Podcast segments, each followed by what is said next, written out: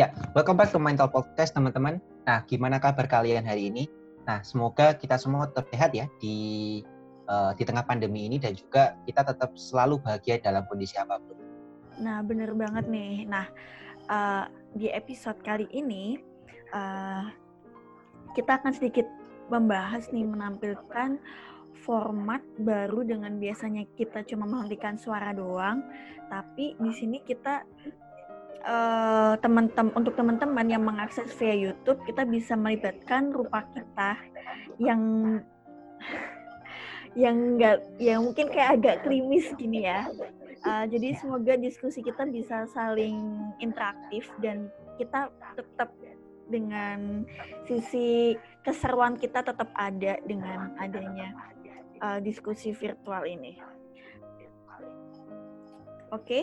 Oke. Okay. Nah, Nah, teman-teman, uh, kita kali ini akan bahas suatu hal yang cukup bikin rame ya belakangan. Dengan kalau teman-teman ingat, uh, beberapa waktu yang lalu kan kita sempat rame ya terkait dengan beberapa masyarakat kita yang mendadak, uh, kalau teman-teman ingat berita di Sarinah pada waktu itu, yang mana salah satu pusat uh, makanan cepat saji, yaitu McDonald's, yang buka di Sarinah selama 30 tahun, itu uh, ditutup pada waktu itu. Nah, karena kemudian dianggap uh, memiliki banyak histori bagi beberapa orang. Nah, pada akhirnya di tengah uh, anjuran pemerintah dan juga peraturannya yaitu pembatasan sosial berskala besar di tengah itu semua. Nah, mendadak pada waktu itu McD di Sarinah itu uh, diramaikan oleh beberapa orang yang merasa memiliki uh, kenangan banyak di situ. Nah, ini pada waktu itu memang cukup ramai ya teman-teman. Nah, ya, menurut kamu gimana sih terkait dengan kondisi ini? Apa ya? Aku sempat nulis waktu itu uh, ada dua media hmm. yang aku uh, publiskan terkait tulisan aku dengan uh, hmm. materinya yang sama itu tentang uh, keresahan aku sendiri mungkin kamu juga merasakan itu juga kayak gitu terkait uh, fenomena yang kemarin di Mac di Sarina hmm. itu kayak gitu nah hmm. aku mungkin kayaknya bakal mengulas tulisan aku terkait PSBB yang kita sempat terjadi. Bahkan kayaknya sekarang masih juga kan terkait PSBB hmm. uh, pembatasan apa berskala besar ini sosial berskala besar ini. Nah kita ngelihat uh, bulan Mei ini ternyata kurang lebih 14.000 kasus COVID ini tuh ter, uh, kasus positif di Indonesia kayak itu 14.000 kasus. Ini uh, aku uh, melihat itu sekitar awal sekitar awal-awal Mei bayangin 14.000 kasus nggak tahu sekarang mungkin bisa meningkat kayak gitu. Nah pelonjakan kasus ini kan berarti uh, apa ya adanya semakin parah nih kayak gitu adanya kasus COVID-19 ini kayak gitu. Nah ada beberapa misalnya kayak adanya PSBB ini sebenarnya kan sebagai antisipasi untuk memutus rantai uh, penyebaran COVID itu sendiri kan, kayak gitu dengan uh, upaya tetap di rumah aja, habis itu kalau bisa juga WFH, kemudian kalau bisa kalau misalnya keluar itu tuh bener-bener deh terdesak banget yang bener-bener perlu banget kayak gitu. Kalau bisa keluar itu ya pakai masker, terus berjarak, setidaknya tuh ada jarak satu meter dan sebagainya itu setidaknya kita masih melangsungkan itulah kayak gitu dan rata-rata PSBB itu kan di ranah zona merah kayak gitu. Uh, kayak hmm. misalnya di Jakarta, kemudian ada di kota-kota besar sih, kayak di Semarang juga uh, termasuk zona merah, cuman PSBB kayaknya iya juga. Cuman yang lebih disorot ini yang enggak oh sorry. Apa? Semarang nggak PSBB tapi dia punya istilah sendiri yaitu pembatasan kegiatan masyarakatnya. Ini agak unik nih khusus Semarang. Hmm. Nah itu mungkin hampir sama kali ya, cuman dari hmm. segi ininya tapi yang aku sorot di sini tuh terkait yang di di Sarinah itu.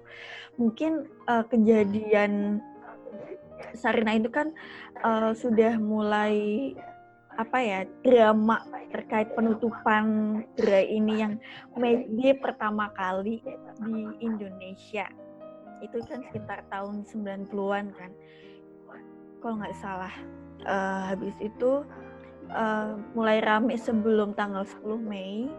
Habis itu penutupannya kan tanggal 10 nah gencar bakal ada penutupan itu kan di media sosial kayak merasa wah gila ini mau ada penutupan dan sebagainya. Kayak drama itu muncul. Nah puncaknya waktu penutupan ini. Yang bikin keselnya waktu penutupan jam detik-detik penutupan itu banyak banget itu orang berkerumun di daerah Sarinah. Nah, ini tuh yang menjadi hal yang disayangkan. Ternyata uh, masyarakat itu tuh mengabaikan adanya PSBB padahal Jakarta itu kan jelas-jelas adanya PSBB kayak gitu. Dan coba kita lihat yang video-video yang viral waktu itu bagaimana apart itu cuman ya mengamankan lihat aja kayak gitu. Bukannya mengamankan untuk membubarkan uh, terkait adanya keramaian. Sedangkan PSBB itu kan salah satu uh, di situ bilang bahwasannya uh, adanya uh, melarang untuk berkerumunan secara ramai lah untuk ram, apa rame-rame itu kan nggak boleh kayak gitu. Sedangkan kalau misalnya kita lihat di video itu kan kayak gila ini ramai banget kayak gitu. Di Sarinah Mengdi Sarinah itu sendiri. Bahkan kayak anjir kok ramai banget sih kayak gitu. Nah itu yang bikin aku kayak kok bisa masyarakat demi Meg, penutupan Megdi ini kok mau-maunya berkerumun kayak gitu. Tapi mengabaikan bahwasannya ini tuh bahaya banget kayak gitu. Ba uh, saking dramanya bahaya gitu. Harusnya dia itu ya udah sih stay aja di rumah kita uh, apa drama-dramanya tuh cukup di rumah aja. Kenapa sih? Kenapa harus uh, melihat seremonialnya itu di di tempat lokasi itu? Miris banget sih melihat keadaan kayak gitu. Dan uh, imbasnya kayak gini itu ya apa gunanya dengan hashtag jaga jarak kemudian di rumah aja dan lain-lain. Coba kalau misalnya kita lihat di video itu itu coba mana ada orang yang uh, mencoba untuk berjarak satu meter antar satu sama lain kayak gitu kan enggak nah ini kan ternyata sebuah apa ya pengabaian bahwasannya masyarakat itu ternyata um, nggak sadar bahwasannya PSBB itu penting, uh, physical distancing itu penting kayak gitu. Walaupun kita juga melihat bahwasannya jangan jangan-jangan pemerintah dari segi sosialisasi juga kurang masif atau dari segi kebijakan juga kendor dan tidak tegas kayak gitu. Itu yang sangat disayangkan banget sebenarnya. Terus yang berikutnya itu kayak misalnya kejadian di bandara. Hmm. Ramai banget kan itu. Uh, mungkin ramenya itu karena ada kebijakan uh, pembukaan bandara, transportasi lebih tepatnya. Transportasi terutama di airport. Kemudian orang itu berbondong-bondong untuk uh, keluar ke bandara dan kita lihat apalagi di Sota ya di Soekarno Hatta itu kan cukup ramai yang ada di di video itu kayak kita bisa melihat uh, kalau misalnya posisinya kayak gitu gimana caranya kita bisa memangkas memutus mata rantai penyebaran covid kayak gitu. Kan permasalahannya di situ orang makin ramai kayak makin ya yang penting dia bisa pulang atau seperti apa dengan kebijakan yang seperti itu kayak gitu. Pengabaian pengabaian ini kayak gitu. Yang sangat ya ampun sebenarnya yang perlu diluruskan itu sebenarnya tidak hanya pemerintah kalau menurutku tapi masyarakat juga kayak gitu. Kesadaran perlu dibangun kesadaran juga. Itu yang menjadi kemirisan buat aku sendiri sih.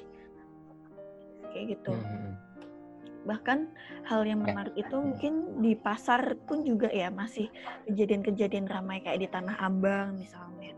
Kayak gitu. Mungkin ini yang di, paling disorot tuh di daerah-daerah kota besar ya. Cuman mungkin kalau aku lihat di daerah-daerah tempatku sendiri pun juga masih hal yang kayak gitu juga ternyata physical distancing pun juga diabaikan kayak gitu jarang orang yang um, merasa physical distancing itu tuh penting kayak gitu Iya nggak sih? Menurutmu gimana? Hmm. Ya, memang sih di masyarakat kita akhir-akhir ini ngerasa mulai ini ya, nggak tahu ya, mungkin aku sendiri atau mungkin teman-teman juga ngerasain, mungkin kamu juga ngerasain. Hari ini mungkin mulai banyak yang mengabaikan ya terkait dengan beberapa anjuran yang sebelumnya uh, udah sebenarnya cukup sustain gitu. Kayak misalkan terkait uh, membatasi diri di luar rumah ataupun uh, terkait dengan uh, menjaga jarak antara satu sama lain. Nah itu akhir-akhir ini juga kita mungkin uh, banyak tahu ya teman-teman. Nah di jalan-jalan mungkin kita sekarang udah ngerasa wah ini rame nih gitu. Bahkan uh, larangan-larangan untuk mudik sebelumnya pun himbauannya udah udah kenceng banget. Nyatanya sekarang juga kita banyak dengar berita gitu. Jalan-jalan juga udah mulai rame gitu. Bahkan yang dicegatin juga banyak ternyata kan gitu. Nah itu berarti kan memang masyarakat kita hari-hari ini ya mulai untuk melonggarkan diri terkait dengan pembatasan sosial yang akhir-akhir uh, ini uh, mulai digencarkan termasuk dengan physical distancing tadi itu sih menurutku Iya kayak ini nggak sih kayak pas awal-awal itu kan uh, masyarakat tuh kayak pada panik terus istilahnya pada parno hmm. lah istilahnya kayak itu makin ke sini tuh paranoid paranoidnya para masyarakat tuh mulai kendur dan makin ke sini makin cuek kayak gitu nah um, yang menjadi uh, keresahan itu juga adalah ketika waktu apalagi yang di Sarinah itu ya kejadian yang di hmm. Sarinah itu uh, ternyata banyak tuh influencer yang eh nggak banyak sih cuman ada satu influencer yang dia itu ngevlog hmm. terkait kejadian yang ada di Sarina itu kayak gitu mungkin kamu punya pendapat hal itu kayak gitu terkait uh, apa namanya kenapa sih akhir-akhir ini influencer itu segitu apa ya gampang banget untuk melakukan hmm. hal konten-konten yang menurut menurutku ya menurutku itu hal yang itu tuh tidak pantas untuk dipublikasikan kayak gitu. Uh, tidak pantas untuk diedukasikan ke masyarakat kayak gitu. Ya nggak sih? Menurutmu gimana? Ya sebenarnya itu juga uh, kemarin juga sempat ramai ya di media sosial kita gitu di YouTube dan sebagainya di Twitter. Nah itu juga lumayan ramai terkait dengan membahas ini.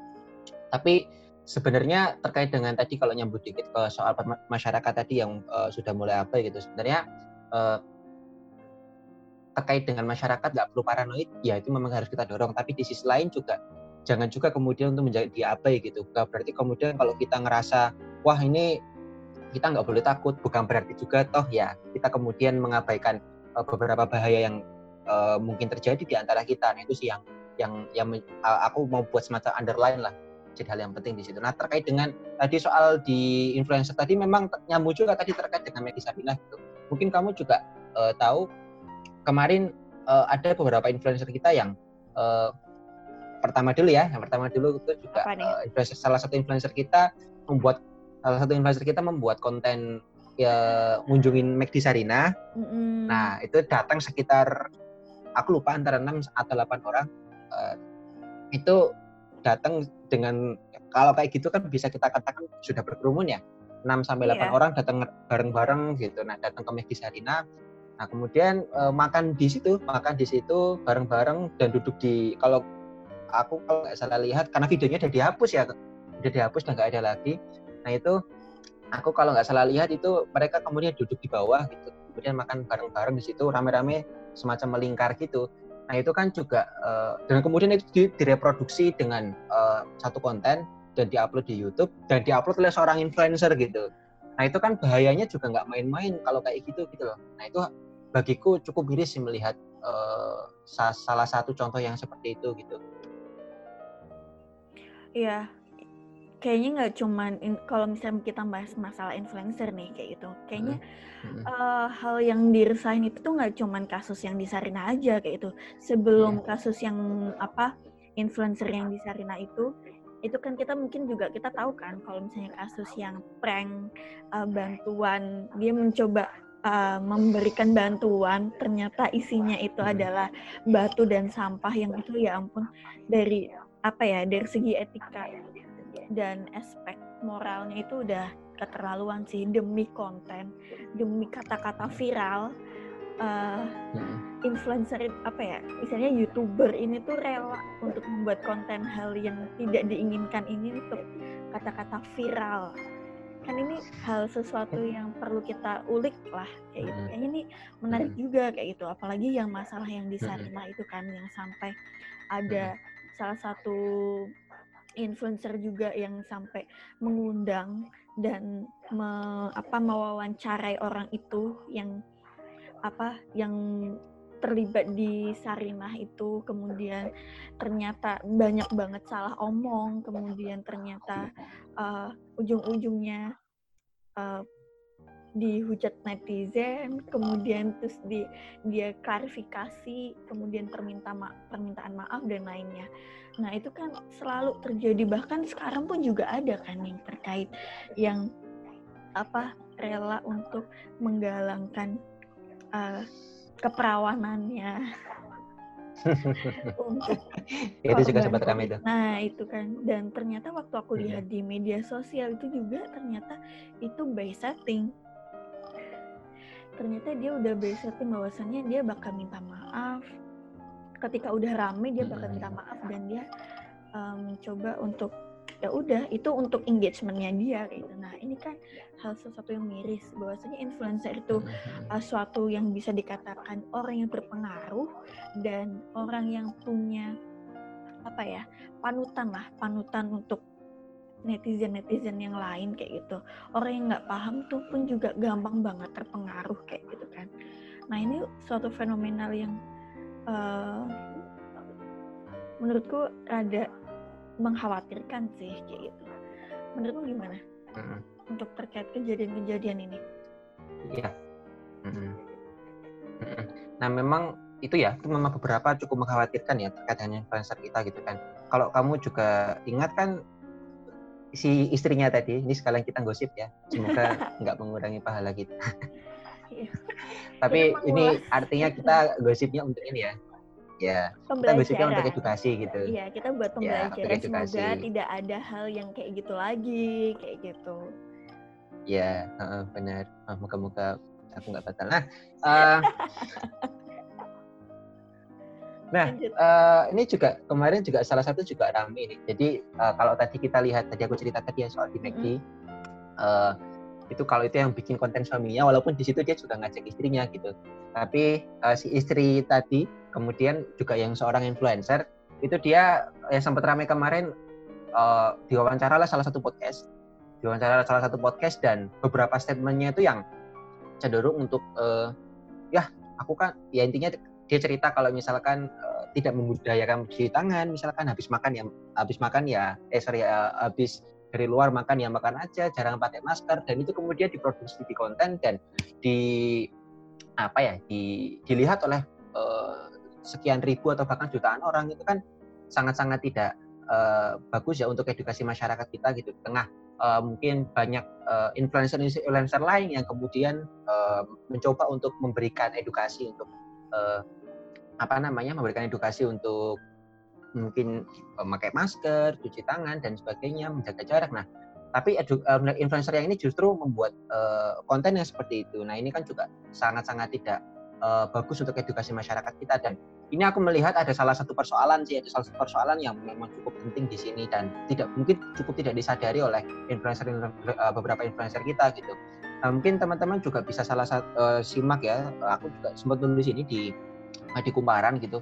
Uh, jadi influencer ini bagiku cukup uh, harus disadarkan gitu bahwa uh, apa pun yang kemudian dilakukan oleh influencer namanya kan influencer influencer dia kemudian dapat menginfluence berbagai hal nah jadi apa pun yang dilakukan dengan basis uh, uh, followernya dia mungkin di YouTube di Instagram di Twitter dan sebagainya apa pun yang kemudian dia ya. katakan uh -uh, dengan insight yang kemudian dia miliki nah itu akan sangat berpengaruh untuk orang-orang yang terutama mengikuti dia. Jadi apa pun yang harus dilakukan oleh influencer ini harusnya hati-hati gitu karena uh, di ilmu komunikasi misalkan kita tahu misalkan ada salah satu istilah yaitu opinion leader gitu. Nah, apa sih ya. opinion leader itu?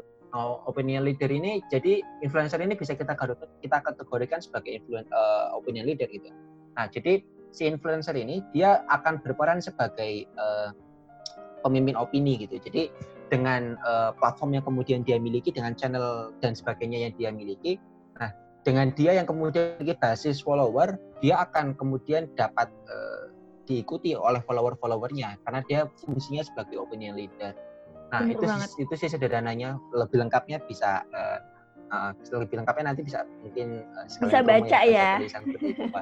bisa nah. baca tulisan hukum okay, nah siap. tapi nah, nah ya benar banget nah tapi selanjutnya yang yang yang juga penting di sini juga selain dia sebagai opinion leader nah ini nyambung banget tadi yang kayak aku sampaikan sebelumnya dan juga mungkin kamu sudah sampaikan sebelumnya bahwa uh, posisi influencer ini dia juga selain sebagai opinion leader dia juga berperan untuk kemudian mempengaruhi orang untuk uh, mengikuti apa yang kemudian dia lakukan.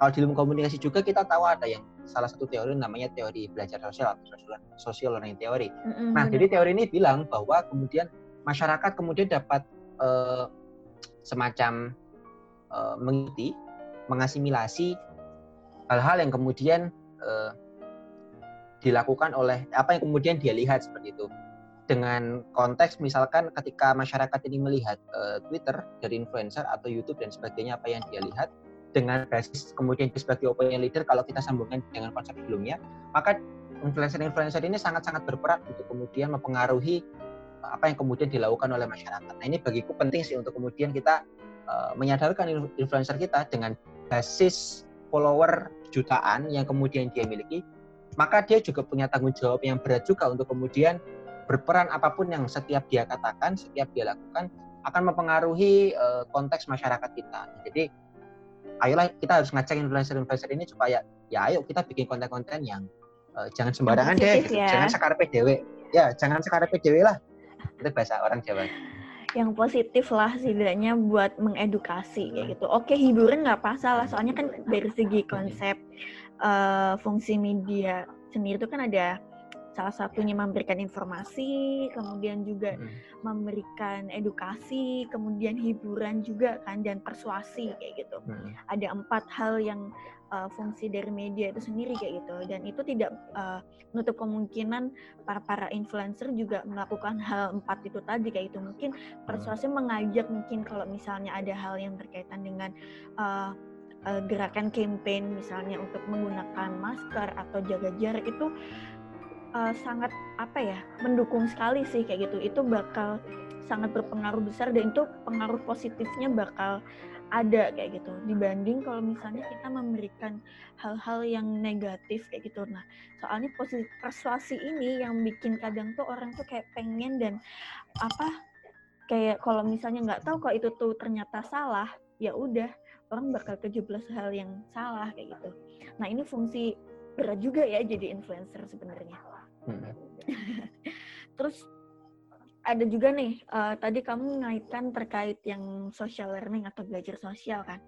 Uh, di sini aku juga sempat hmm. mikir sih, kalau misalnya itu bagian dari kekhawatiran kalau misalnya uh, hal ini kalau misalnya aku sebagai halayak ya atau sebagai audiens atau hmm. sebagai netizen kalau misalnya aku nggak tahu apa-apa terus habis itu aku um, melihat tontonan influencer yang nggak tahu itu tuh tontonannya tuh benar atau salah, bisa jadi um, hal itu tuh gampang untuk ditiru dan untuk diteladani kayak gitu.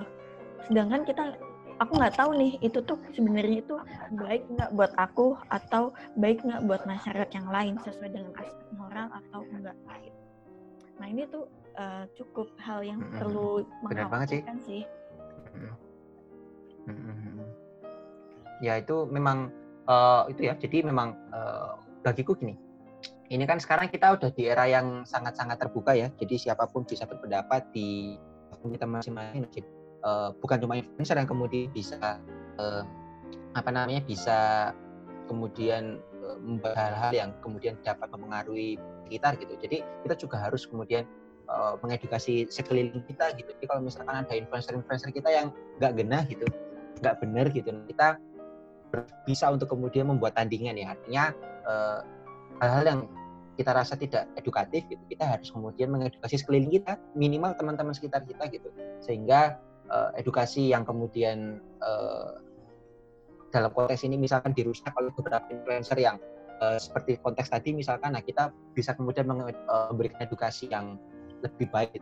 Supaya ya tidak mengikuti karena belakangan cenderung aku agak agak ngerasa resah sih. Jadi sekarang ini masyarakat nggak tahu kenapa kayak uh, cenderung ya lihat yang benar itu ya influencer gitu. Melihat apa dikatakan influencer sebagai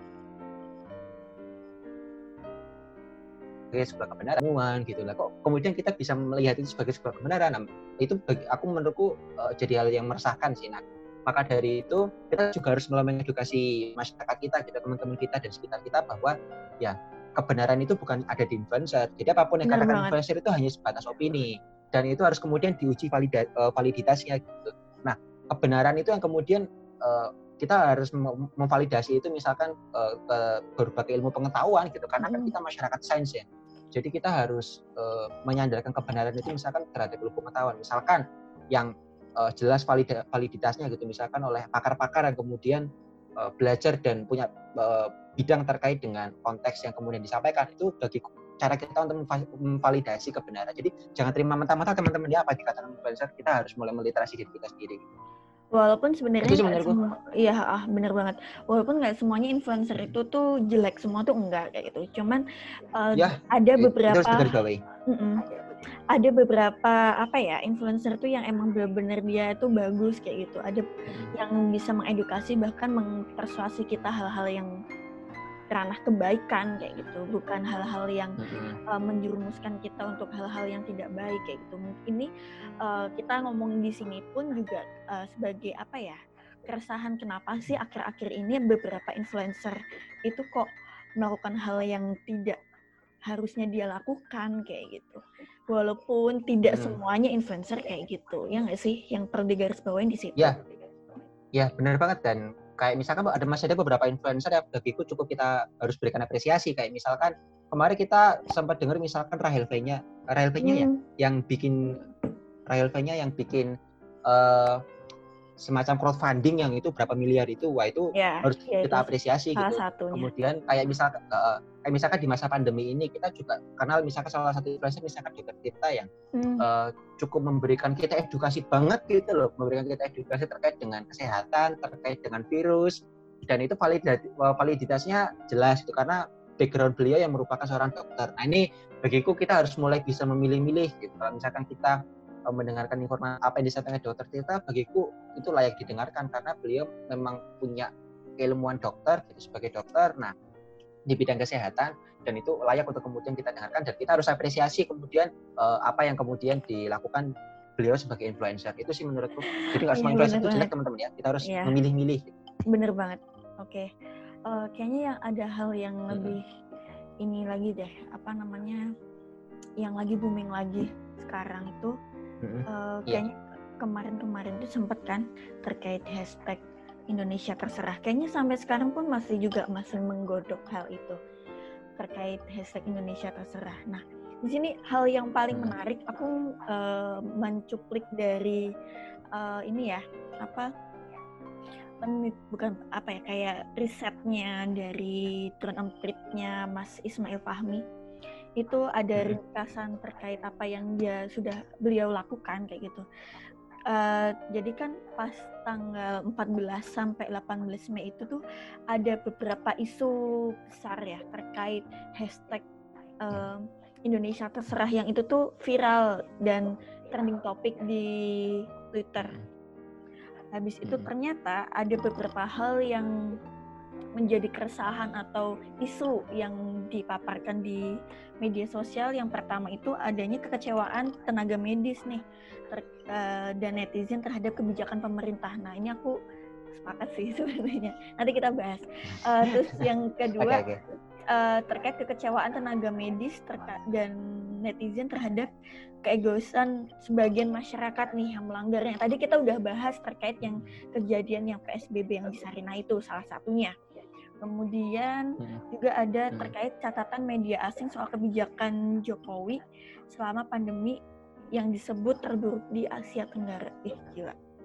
Kemudian keras Terus di media massa, media mainstream menempatkan Indonesia terserah ini sebagai salah satu isu penting terkait dinamika sosial sebagai wabah corona. Dan frame-nya tuh rata-rata fokus pada kekecewaan terkait sikap pemerintah, kemudian juga sikap sebagian masyarakat kenapa sih melanggar terkait apa yang sudah ditetapkan kayak misalnya uh, physical distancing misalnya. Kemudian uh, media sosial apalagi Twitter ya, ini bahas Twitter uh, melatar belakangi narasi Indonesia yang terserah itu karena kebijakan transportasi nih yang tadi kita udah bahas kan yang terkait bandara itu tadi. Uh, mengabaikan physical distancing kemudian uh, mengkritisi konser amal. Nah ini nih menarik banget nih konser amal ini. Ya ya ya, ya. yang diselenggarakan oleh uh, lembaga pemerintah. Hmm. itu yang sangat menurutku itu nggak etis sebenarnya kenapa sih? Hmm. kemudian ya banyak lah kayak gitu. Uh, beberapa beberapa beberapa kejadian-kejadian terkait hashtag Indonesia terserah. Bahkan itu sudah apa ya banyak lah sampai trending topik dan itu menurutku hal sesuatu yang apa ya efek. Efek dari uh, kebijakan pemerintah pertama kebijakan pemerintah yang hmm. kadang ngomong A kemudian B C D E F G dan lain sebagainya setiap kali itu ada aja perubahan terkait statement dan statementnya itu yang dirasa itu sebagai kebijakan nah aku sempat nih uh, kemarin hmm. uh, mungkin aku sedikit cerita ya kemarin aku sempat uh, ikut webinar salah satu terkait webinar humas seperti itu kayak gitu kan. Jadi ada tim gugas itu hmm. uh, bilang kayak gitu. Ternyata uh, namanya di gugas itu sendiri tuh ada atas ada atasnya tuh namanya dewas dewan pengawas. Uh, itu dewas itu tuh ternyata itu para menteri-menteri itu sebagai dewas kayak gitu. Nah beliau itu juga menyebutkan bahwasannya setiap menteri itu mesti ada aja statementnya. Dan itu selalu berbeda-beda dan nggak kompak gitu loh. Satu orang ngomong A ternyata B uh, menteri B ngomongnya B. Terus nanti menteri C ngomongnya C itu jadi ada berbagai uh, pendapat dan itu tuh hal yang masih asumsi maupun wacana itu tuh udah jadi go public dan itu tuh sebagai hal yang fix kayak gitu. Nah itu kan yang menjadi hal yang ini ya uh, mengkhawatirkan lah bagi komunikasi publik kayak gitu bahwasannya kan namanya ketika kita melakukan hmm. suatu kebijakan itu kan uh, apalagi hal yang berkaitan dengan krisis kayak gitu krisis kan juga kita perlu tahu lah yang namanya kebijakan tuh ada hal yang namanya spoken person atau juru bicara yang memberikan suatu kebijakan atau yang memberikan suatu uh, apa namanya uh, semacam uh, update lah, update terkait uh, perkembangan COVID di Indonesia tuh kayak gimana. Bahkan antara presiden dengan menteri pun ternyata statementnya berbeda. Nah ini kan ada apa kayak gitu loh. Nah ini bisa menjadi hal sesuatu kekecewaan bagi uh, tenaga apa ya nggak nggak cuma tenaga medis doang, cuman netizen juga merasa kecewa dengan hal kayak gitu. gitu. Apalagi yang terkait uh, kasus yang konser amal itu ya, bahwasanya pemerintah yang memberikan kebijakan untuk physical distancing, kemudian PSBB dan dan lainnya. Kenapa sih harus mengadakan konser yang di tengah kerumunan seperti itu? Kenapa? Sedangkan banyak kok penyanyi-penyanyi yang lainnya itu tuh sudah melakukan uh, konser virtual dan itu menurutku konser amal virtual itu hal yang cukup kreatif dan um, mengurangi efek dampak uh, penyebaran corona itu sendiri kayak gitu. Nah itu cukup diapresiasi kayak gitu dan yang terakhir itu yang sudah kita bahas tadi itu sih yang terkait uh, kerum apa sebagian masyarakat yang sudah mulai abai terkait physical distancing. Kemudian ada aja kalau misalnya banyak orang yang uh, udah mulai kendor pakai masker dan lain sebagainya. Itu sih kalau aku lihat ya terkait hashtag Indonesia terserah ini. Kalau dari kamu sendiri gimana untuk menanggapi hal yang kayak gitu? Ya. Hmm Ya, jadi memang belakangan trending ya, trending di berbagai uh, sosial media kita misalnya hmm. dengan Indonesia. Gitu. Nah, kalau aku paham sih suasana kebatinan mereka gitu. Jadi terutama kalau kita lihat dari sudut pandang dokter misalkan ya, kan ada sempat viral tuh dokter uh, bikin kertas gitu kan, tulis di atas itu hashtag Indonesia terserah sambil pakai APD. Itu suasana, suasana kebatinannya sampai situ. Kalau aku misalkan sebagai netizen gitu. Karena uh, dokter yang uh, mati-matian mungkin di rumah sakit sampai bilang kayak gitu itu kan berarti memang uh, benar-benar mereka jengkel gitu. Mereka menurutku sebagai orang yang melihat itu mereka benar-benar jengkel gitu. Dengan pengorbanan mereka-mereka ini yang uh, disebut sebagai garda terakhir ya. Karena hmm. kerja pertamanya itu adalah masyarakat dan kita kita itu sendiri. Nah uh, ya aku paham sih suasana kebatinan itu. Dan juga uh, bukan cuma dokter sih beberapa juga menggaungkan hashtag Indonesia terserah dari sudut pandang masyarakat ya itu juga aku paham sih suasana yang kemudian mereka rasakan bahwa orang-orang yang cenderung tertib uh, di rumah gitu kemudian menjaga diri untuk hal-hal yang dirasa nggak terlalu penting nggak keluar rumah itu benar-benar merasa frustasi gitu kalau kalau aku baca kebatinannya gitu. Karena uh, uh, apa ya dengan hashtag yang kemudian mereka tulis di medsos gitu, kemudian dengan berbagai caption yang ada di Twitter dan sebagainya ya mereka merasa kecewa gitu. Kok bisa uh, aku yang selama ini uh, di rumah aja gitu? Mengontrol diriku untuk nggak keluar rumah. Eh tapi banyak masyarakat lain yang justru uh, seenaknya sendiri keluar rumah gitu. seenaknya sendiri jalan-jalan dan sebagainya. Bahkan bahkan banyak juga yang uh, mudik misalkan masih mudik dan sebagainya. Itu kan juga bikin cengkel bahkan beberapa daerah uh, di berita itu macet loh. Sekarang yeah. udah mulai macet loh. Yeah.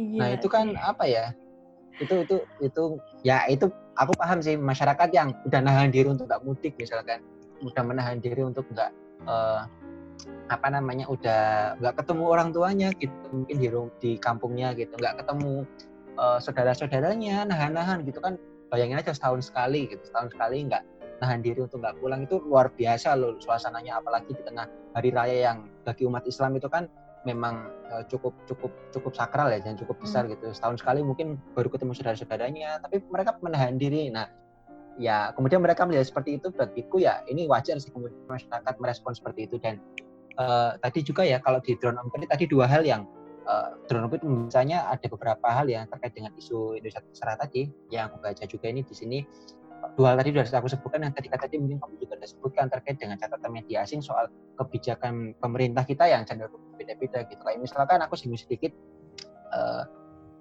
sebelumnya kita lihat misalkan beberapa menteri kita yang saling beda-beda gitu ya kayak iya, misalkan ya, kayak ya kayak misalkan uh, soal menteri perhubungan gitu yang bilang mudik sama pulang kampung sama aja gitu. Padahal presiden sendiri yang bilang mudik sama pulang kampung sebelumnya uh, beda definisinya gitu. Lalu soal new normal ini nih, ini juga sebenarnya bikin bingung sih.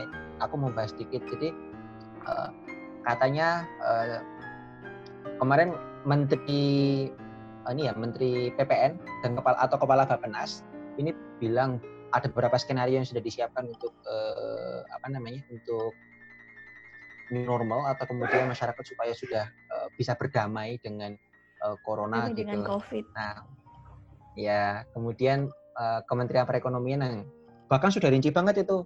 Dari apa dari bulan ini bulan ini bulan ini ngapain bulan ini tahapnya ngapain dan, itu mulai bulan Juni gitu. Nah tapi kemudian diralat sendiri oleh kemarin uh, kita lihat statement Menteri Perekonomian yang bilang bahwa PSBB akan dilaksanakan sampai uh, virus ini sudah selesai di Indonesia gitu. Ini kan masyarakat jadi bingung gitu nah itu sih beberapa yang mungkin masyarakat pada akhirnya frustasi ini kok kebijakan pemerintah berbeda-beda seperti ini yang benar yang mana gitu. Itu beberapa itu sih menurutku yang pada akhirnya beberapa masyarakat juga merasa ke, uh, Indonesia terserah tuh ya salah satunya soal kebijakan Nah itu, itu sih kalau yang aku baca. Nah ada hal lagi yang menarik mungkin kayaknya uh, lebih dekat lagi nih terkait uh, hmm. kasus ini.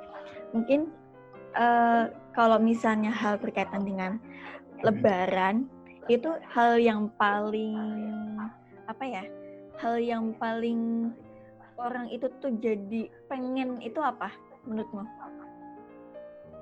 Lebaran? Ya banyak sih, bisa makan opor. Bukan. Bisa... Bukan.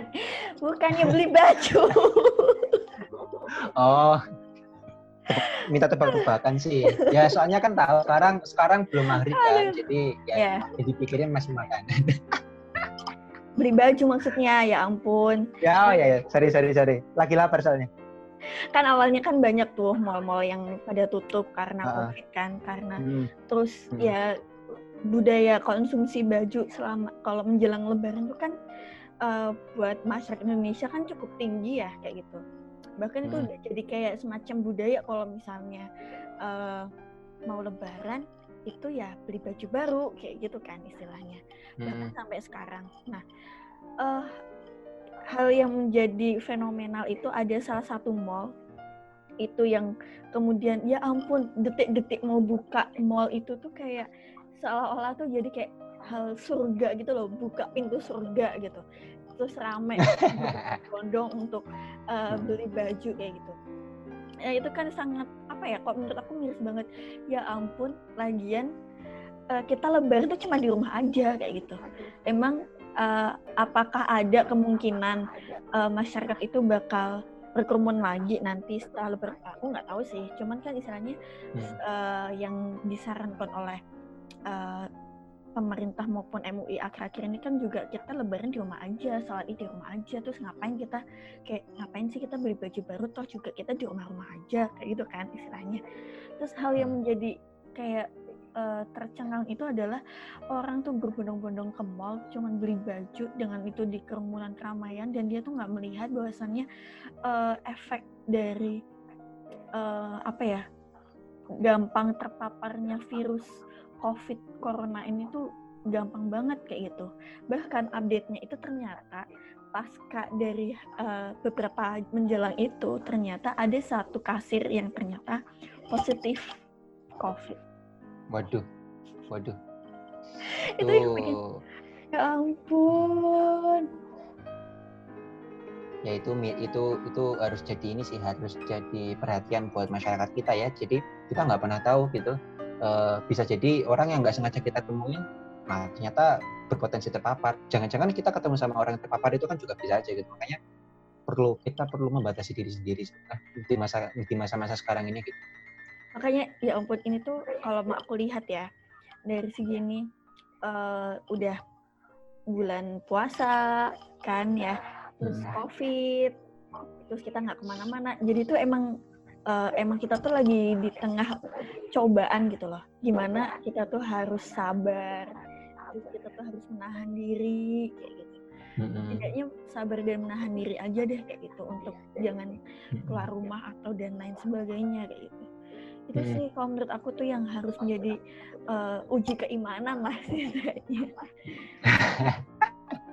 Eh, bener banget sih bener. Jadi uh, ini ya mungkin sekalian apa ya semacam uh, ya semacam ya reminder buat diriku sendiri dan juga buat kita semua yang dengerin gitu. Jadi reminder buat ya kita sekarang sabar sedikit dulu ya biar nanti kita bisa benar-benar normal lagi secepat yang kemudian kita inginkan gitu. Jadi kita sabar sekarang dulu sabar dulu kita membatasi diri. Nah harapannya kita benar-benar bisa kembali normal secepatnya. Itu sih yang aku jadi reminder juga buat diriku sendiri. gitu. Mm, bener banget ya semoga COVID ini cepatlah berlalu lah walaupun ada mm-hmm. isu terkait new normal ya apa pun jadi kendalanya setidaknya kan itu kan step by step lah kayak gitu. Nah yeah. ada hal lagi yang menjadi uh, refleksi sih dari adanya hashtag Indonesia terserah bahwasannya ternyata uh, dari segi pemerintah maupun masyarakat itu ada hal yang perlu kita uh, tanamkan kayak gitu. Pertama transparansi hmm. data itu yang hmm. mungkin penting. Um, penting banget ya apa pun transparansi data apa pun kebijakan kayak gitu bahkan ke, dari segi ke, pertama transparansi kedua dari segi kolaborasi kolaborasi ini penting hmm. banget kolaborasi itu tuh nggak cuman dari segi uh, antar pemerintah aja kayak gitu tapi stakeholder yang lain misalnya antara pemerintah dengan media mungkin bagaimana kita bisa menciptakan suasana media yang positif pemberitaan yang positif biar masyarakat itu tidak abai. Habis itu biar kita ada ranah edukasi maupun nggak ada ranah-ranah hmm. provokasi kayak gitu kan. Intinya uh, internet sehat lah atau media sehat yang kita uh, upaya untuk memberitakan hal-hal yang positif itu juga penting banget. Terus kita juga perlu kolaborasi juga sama para pakar juga mungkin kalau misalnya ada kebijakan terkait hal yang berkaitan dengan COVID pun juga harus mempertimbangkan para pakar. Ya apa gunanya sih kita punya pakar uh, yang cukup hmm. luar biasa keilmuannya yang kita tidak memanfaatkan itu kan hal yang sia-sia gitu. Kita perlu memanfaatkan, mengkolaborasikan untuk menjadikan hal sesuatu yang sesuai targeted lah, sesuai dengan target dan itu uh, menjadikan strategi baru untuk tepat sasaran setidaknya itu kolaborasi itu penting terus dan kolaborasi yang lain ya terus yang ketiga itu hmm. partisipasi Bagi, gimana caranya partisipasi antara pemerintah dengan masyarakat kayak gitu ketika pemerintah itu menghimbau untuk masyarakat untuk tetap diam di rumah uh, dengan berbagai tata cara komunikasi yang baik dan uh, sekiranya tuh masyarakat percaya dengan pemerintah uh, aku yakin kok pemerintah tuh bakal partisipasinya dengan baik juga dengan hal yang kayak gini. Ya, benar banget sih. Jadi uh, ya kita uh, selain juga tadi apa um, masyarakat berintrospeksi terkait dengan untuk uh, apa namanya menjaga diri sendiri, menjaga sekitar gitu. Sisi lain juga masih banyak juga sih yang perlu dikoreksi dari pemerintah kita gitu supaya ya masyarakat benar-benar percaya lagi dan masyarakat benar-benar nggak bingung terkait dengan kebijakan apa sih yang yang sebenarnya harus mereka lakukan gitu. Nah itu itu itu itu itu, itu jadi catatan penting sih dalam hal ini gitu. Nah itu penting banget. Hmm. Kayaknya kita perlu udahin dulu aja nih kayaknya terkait takutnya kepanjangan terus orang kayaknya bakal bosan dan kita takutnya um, meloncat yeah. ke mana-mana kan. Uh, kayaknya uh, bagi teman-teman yang mendengarkan podcast kita di Mental Podcast ini, um, sekian dari obrolan kita ya di episode kedua ini. Ya, ke, ya benar kedua ini.